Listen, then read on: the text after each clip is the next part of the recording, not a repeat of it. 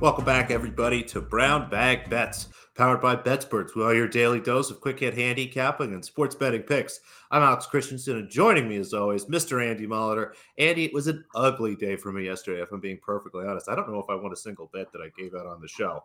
Luckily, your soccer was good, and as Charles Barkley said so eloquently on my new favorite video this morning, Lakers suck yesterday, Lakers suck today.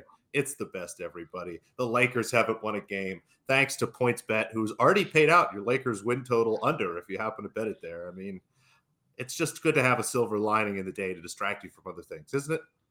Yeah, I wish I would have got my reign of terror in soccer is over.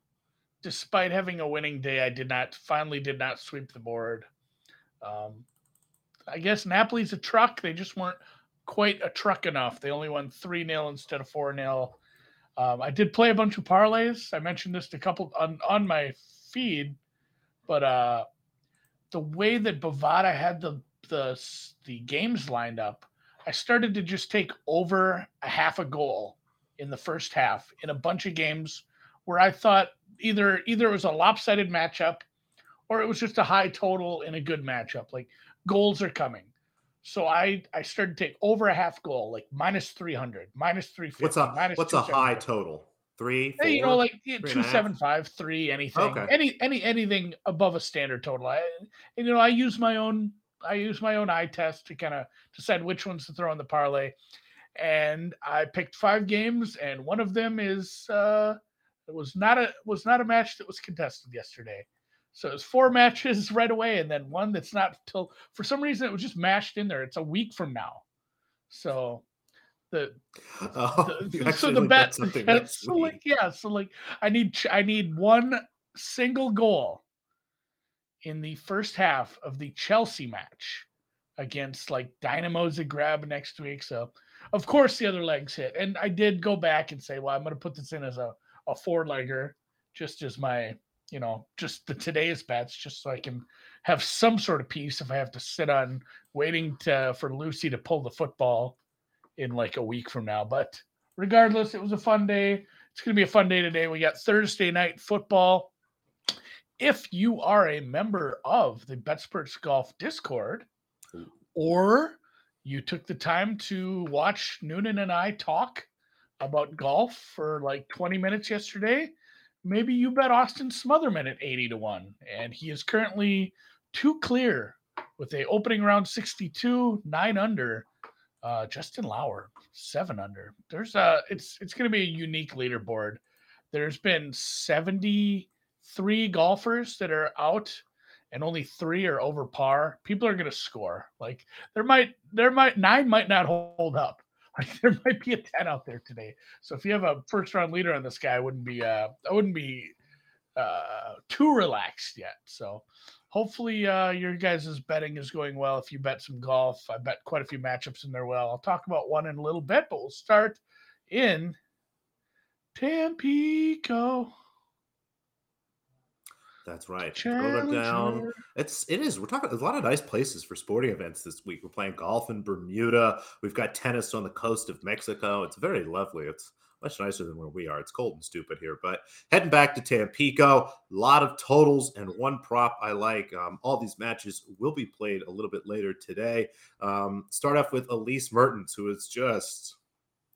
couldn't have been more wrong about her first 2 matches, to be perfectly honest. Blew the over in the second set in her first match in what looked like should have been a comfortable spot. Yesterday needed 3 sets actually to win. And I know Kyle in the chat, I'm sure you remember, Andy, found a mistake at FanDuel, who had a bad price on Mertens basically to win 2-0. Of course, that went awry. Like her opponent today.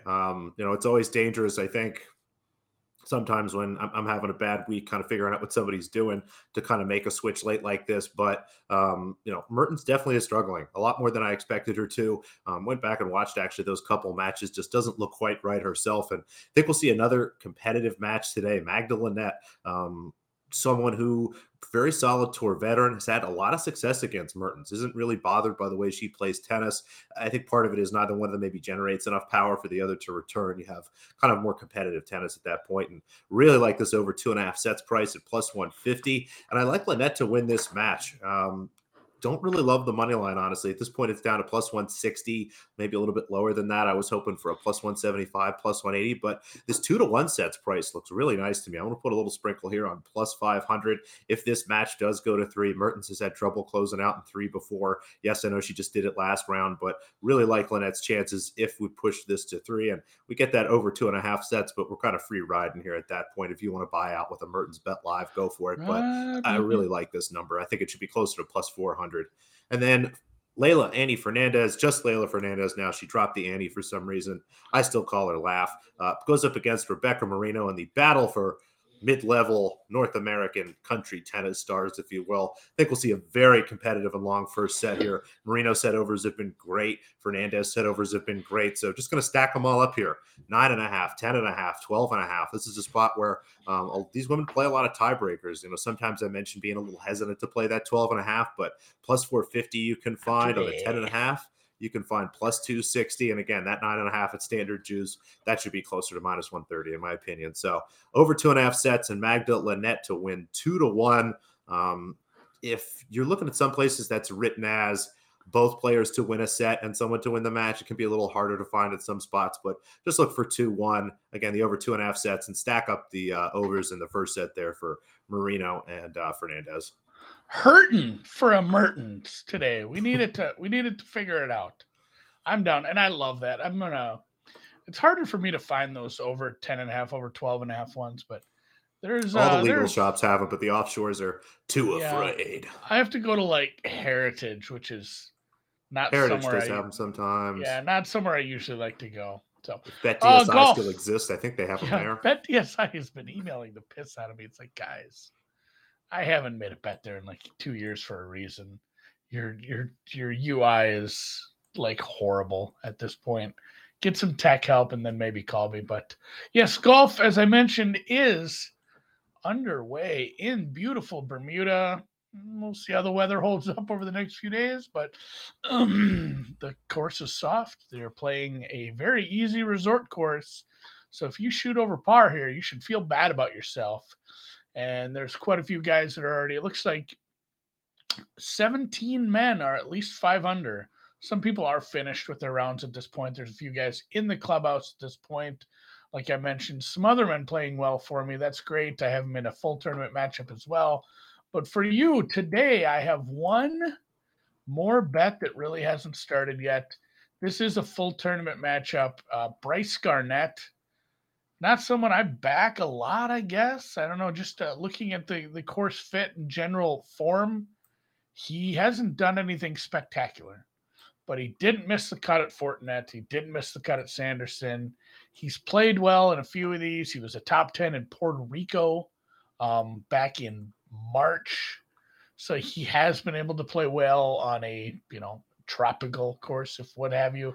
But this is more of a Bramlett fade. Bramlett is just a kind of a really horrific putter. He's got a long drive. The accuracy's not great. I'm not sure how much that's going to matter here. I think if you go too wayward off the tee, you can actually end up in the ocean on a few. That will matter. But his form outside of the West Coast Fortinet has been bad, and it has been. Putting can really drag him down. He lost 8 strokes on the greens back at the Travelers. He lost 6 and 6.5 at Valero. Like he can, even when he's having a good day, sometimes his putting can just pull him down into the nether. And honestly, Bermuda, as bad as he is on everything, Bermuda is his worst surface. So this starts fairly shortly. Yeah. Bermuda grass in Bermuda. Yeah. You can't have it any other way. So it'd be weird if they were playing on like Kentucky Blue, wouldn't it? Yeah. It's just like, we're not doing Bermuda down here. But yeah. This does start fairly soon. I think they tee off in like half hour or so. So if you feel like it, go get involved. And I will be sitting here cheering for Patrick Rogers to do something in the last few holes and maybe Nate or Lucas Glover to kind of piss off. So I'll have some more. We'll talk a little more tomorrow. And then, NBA slate, the slate of games. Thank God the Lakers get the day off, right? The Lakers have some time to lick their wounds, if you will. Just 4 games. It's a Tuesday. It's a Thursday tonight.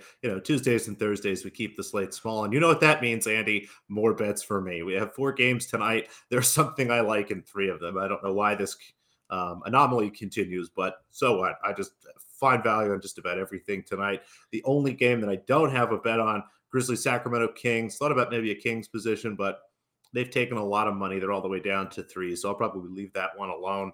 Memphis is, if Memphis gets any shorter, maybe we'll play that. But start here with the Mavericks, -2.5. That's ticked out to 3. I think anything 3 or better is just fine here against a Brooklyn Nets team that just looks lost. It was a brutal beat for them last night. Had control of the game in the first half, got absolutely run over as the Bucks made some adjustments and finished well. Again, missed our team total over, but it was a solid win for the Bucks. This is a brutal spot for the Nets. It's a back-to-back. It's a 3 and 4. And early in the season, this is something Drew talked about on the deep dive, and he couldn't be more right about this. Early in the season, those spots can be really rough. The Mavericks come in here rested. Again, laying 3 points or less looks like a really good number. I have the Mavericks out here as 5-point favorites. And again, that's before making an adjustment for a point or two for the rest spot. It's just a really bad spot for a Nets team that I think is just going to continue playing poorly until they snap out of it and maybe get some of these shooters back on the floor making baskets again. I'm just going to continue to fade them again. It's a great spot.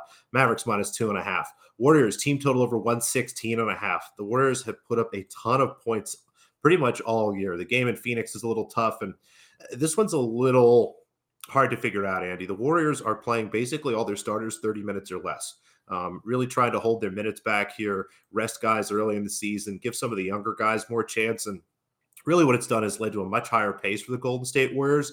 Now you have a little more erratic shooting here and there, but 116.5 against a Miami Heat team that is going to be the first team this year to play a 5 and 7. Again, a back-to-back last night. They played in Portland, got a big win. They head down the coast to Golden State tonight. Don't expect to see much defense out of the Heat. The Warriors should really put a big number up against the Heat tonight. I have this closer to 120. Give me 116.5. And then Clippers Thunder over. A nice revenge spot here for the Clippers. They lost outright to the Thunder, not yesterday, but on Tuesday night, I believe that was. Again, good revenge spot. I think the Clippers play very well tonight. And you go back and look, the Oklahoma City Thunder scored 188 points, shooting less than 35% from the field somehow. It's truly incredible. You have a natural bounce back in shooting for them, which would help them keep that points number fairly high. Believe Kawhi is going to play for the Clippers, even if not tonight. Just looks like a really good spot for them as well. So give me the full game over 217. Have that closer to 221. So a spread, a total, and a team total. A little bit of everything. And the line in this Thursday night game has seen a little bit of everything. This was a look-ahead spot. Had Tampa Bay -3-ish. Tampa Bay goes out and puts up 3-ish points against the Carolina Panthers. Looks like absolute flaming fucking dog shit. And, of course, we see a little bit of an adjustment. Baltimore flips favorite. Heavy Baltimore money came in. Tampa Bay's broken. Baltimore just beat a divisional opponent at home. And then we get Baltimore injury reports throughout the week, especially Mark Andrews. Troubling injury reports for their receiving core. We still have some lingering worries about Lamar's injury that he picked up earlier in the season. So, again, we flip back. Tampa Bay is once again a small favorite, -1.5 at home. The money line's right there, -132, short money line, total 46 at a lot of joints, 45.5 if you're looking for an over, are available. I don't have a wager on this game. I'm terrified to even tease these teams. This should have been a fun Thursday night game. Yeah, looking at this preseason, I'm like, oh man, Brady and Lamar. And now it's like, oh, injuries and Brady is broken. And we've had a lot of that, even like the London game. Oh, it's going to be Russ Wilson in his new home versus a plucky Jaguars team, and neither of those things has really come to fruition. So, yeah, I'm out. I don't even really have props I like in this one. I'll see what the people I trust play and maybe tickle some of that. But for me, it's just going to be first touchdown score and halftime bets through this one. So, without any of the ado further, first touchdown scores, lay them on me. Start with a smaller number, generally what I play, but a great number on Lamar Jackson here. He's 10-1. He's even 11-1 a couple spots. As you go back and look at these teams, Tampa Bay has given up a handful of touchdowns this year to quarterbacks already. I know Lamar hasn't maybe run as much as he has in the past. We've seen it pick up the last couple games, though. Really like this number at 11-1. He's almost never higher than 7 or 8-1. And part of it, again, is the function that I know I hate to curse myself like this. It's probably going to be Mark Andrews. He just gets an overwhelming amount of red zone targets. He's top 3 in the league in red zone targets, might even be top 1. I don't have the list in front of me, and I believe he was at least top 3 again, possibly top 1. But like Lamar Jackson here, love the value we're getting at this spot. Kade Otton, he's the tight end for the Tampa Bay Buccaneers since Cameron Brate is out. They do sometimes bring Ko Kieft out on the field, Kyle Rudolph. It's mostly for blocking duty and really kind of in between the 20s. Kade Otton is moving up quickly the list for Tampa Bay Buccaneers in red zone receiving targets. But here's a fun question for you, Andy. Who do you think leads the Buccaneers this season in red zone receiving targets? It's a wide receiver. Oh, is it something dumb? Like, is it Evans? Russell Gage. Okay. It just speaks to how messy the season's been for the Buccaneers in terms of injuries and having trouble getting the ball to guys. But Otton has been really, really good the last couple of weeks, continues to see more and more target share. And one of the best ways to score on this Baltimore Ravens team is with the tight end spot. So really like Otton there at 18-1. And on the other side of the ball, you can score tight end touchdowns against the Buccaneers. They've given up a bunch now. Mark Andrews, he's 8-1. I was actually pretty close to playing this. He's been closer to 6-1 all year. Might put together some sort of parlay or something with that. I don't know, but passed over that and went to the next two tight ends on the Ravens roster. And you think to yourself, how could three tight ends really get a lot of targets? But you go back and look at the Ravens games this year against teams that are bad against the tight end, and all of a sudden you see 3-4 targets in each of those games for Likely and Oliver. They have just as many red zone targets as most of the Ravens wide receivers this year. Again, it's a relatively small number, but at 22-1, again, 20-1 or better, at 40-1 to better, as much as 45, both of these guys have a good shot at getting a couple targets tonight in the red zone, hopefully early, and something that's designed. I think there's a good chance we see that happen to play both. I know Tom Brady looks like he's broken, but I'm going to keep playing him at these huge numbers. Maybe this is the first year in his last 5-6 seasons he doesn't score a rushing touchdown, but it's 60-1 or better, even 50-1 or better. Have to sprinkle Tom there. Again, rushes a lot, has no trouble sneaking, and as much as Fournette seems to just get all the stinking work, maybe they'll try something different. It obviously hasn't been working, but just love the number here. And Patrick Ricard, again, circling back to Tampa Bay, another weakness of theirs, passing touchdowns to running backs or, fullbacks, basically guys in the backfield there. And Ricard is someone who gets used in some of those games. Again, similar to the way that the Ravens use those backup tight ends, you go back and see Ricard either gets a bunch of targets in a game or doesn't. Got 2 or 3 last week. I think I'll get 2 or 3 again this week, given the matchup. So at a huge number, 90-1. Again, anything 60-1 or better is fine, but there's a 90 out there. I'm happy to play that. So some tight ends, some quarterbacks, and a fullback. And a fullback. Why not? It's not that many fullbacks we're going to bet. It's like him and Juice. That's about it. Juice Horvath sometimes. Yeah, that's true. Horvath. And as someone points out in the chat, yes, you should like and you should subscribe. That's useful for my needs. I always like to see those numbers. Got to keep Andy happy, people. Got to keep me happy. So Europa is Champions League shitty little brother. Yeah. You're getting Sturm better at it. This is your third time. Sturm Graz and Feyenoord.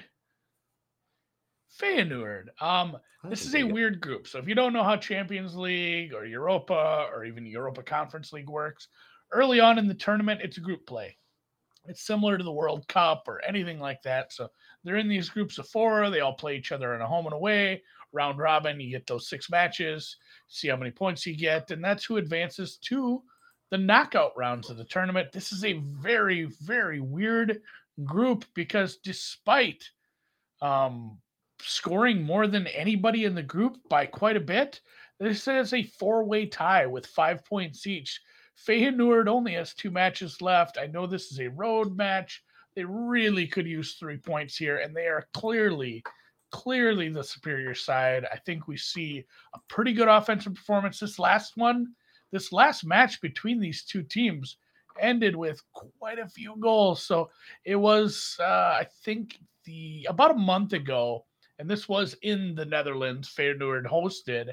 This was a 6-0 match. They need some sort of similar production from the offense. Although I think Sturm Graz gets on the board too. I don't hate both teams to score here. So I have this one 3-1, 4-1 Feyenoord, even though they are on the road. I think we see a good effort here. And I did. And yeah, Rotterdam.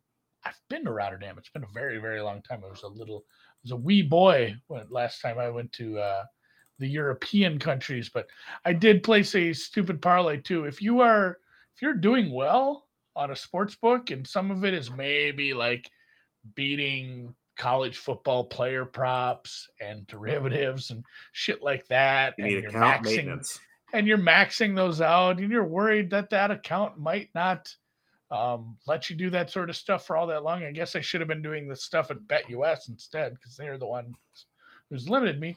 Maybe you do a stupid parlay. So I did go do another one of those if you want to tail along. And I didn't tell anybody about this till just now. But the over first half goal scored thing, where you do all they have to do is score one goal by either team before halftime. So it's like minus 300 in every one of these. But Zurich, Midtjylland, Monaco, Roma, Man U, and then this one. That's 6 matches. It pays like, and yeah, they're all minus 300 or so, but that pays like 4.5 to 1. So I just took whatever the amount was that rounded me down to a nice even number in the book, and I bet that a 16 parlay. Everyone likes a 16 parlay, so I have all those matches checked on my FlashScore, and then when you get the goal, nowadays you can't just uncheck it because you got to wait like 2 minutes to make sure they don't VAR that shit. So you get your goal, you wait 2 minutes, and then you uncheck that match. And then hopefully at about the 25-minute mark, the only one I have checked anymore is the Sturm Graz match. Boy, the accent carried me all the way into that third word, and we're just hoping for a couple more goals here. So enjoy your Thursday. Noops, what are you going to get up to this afternoon? Just a lot of prep and try to watch some tennis, try to get back through. I mean, we're about 4 or 5 games for every NBA team, so it's finally time to start curating some data, as our buddy Clyde Bigsby likes to say, and start to really get some stuff up and running here. Not that I haven't been looking at numbers, but try not to do that too early in the season. The sample size is finally getting big enough, so that'll be interesting. I'm kind of at the same spot at the NFL. I'm starting to have enough context to some of the stats that are, the team level stats that I can say, like, this is a true stat, or this is starting to become more true, because it's not just, hey, this team played 3 shitty teams to start the season out, or, this team played some teams that I thought were bad, turned out to be good, or good turned out to be bad. So this is a fun part of the year for me in the NFL. So I look forward to this one. I look forward to Sunday, and me and Noops will catch you here tomorrow with Matt. We'll bet every goddamn sport under the goddamn sun.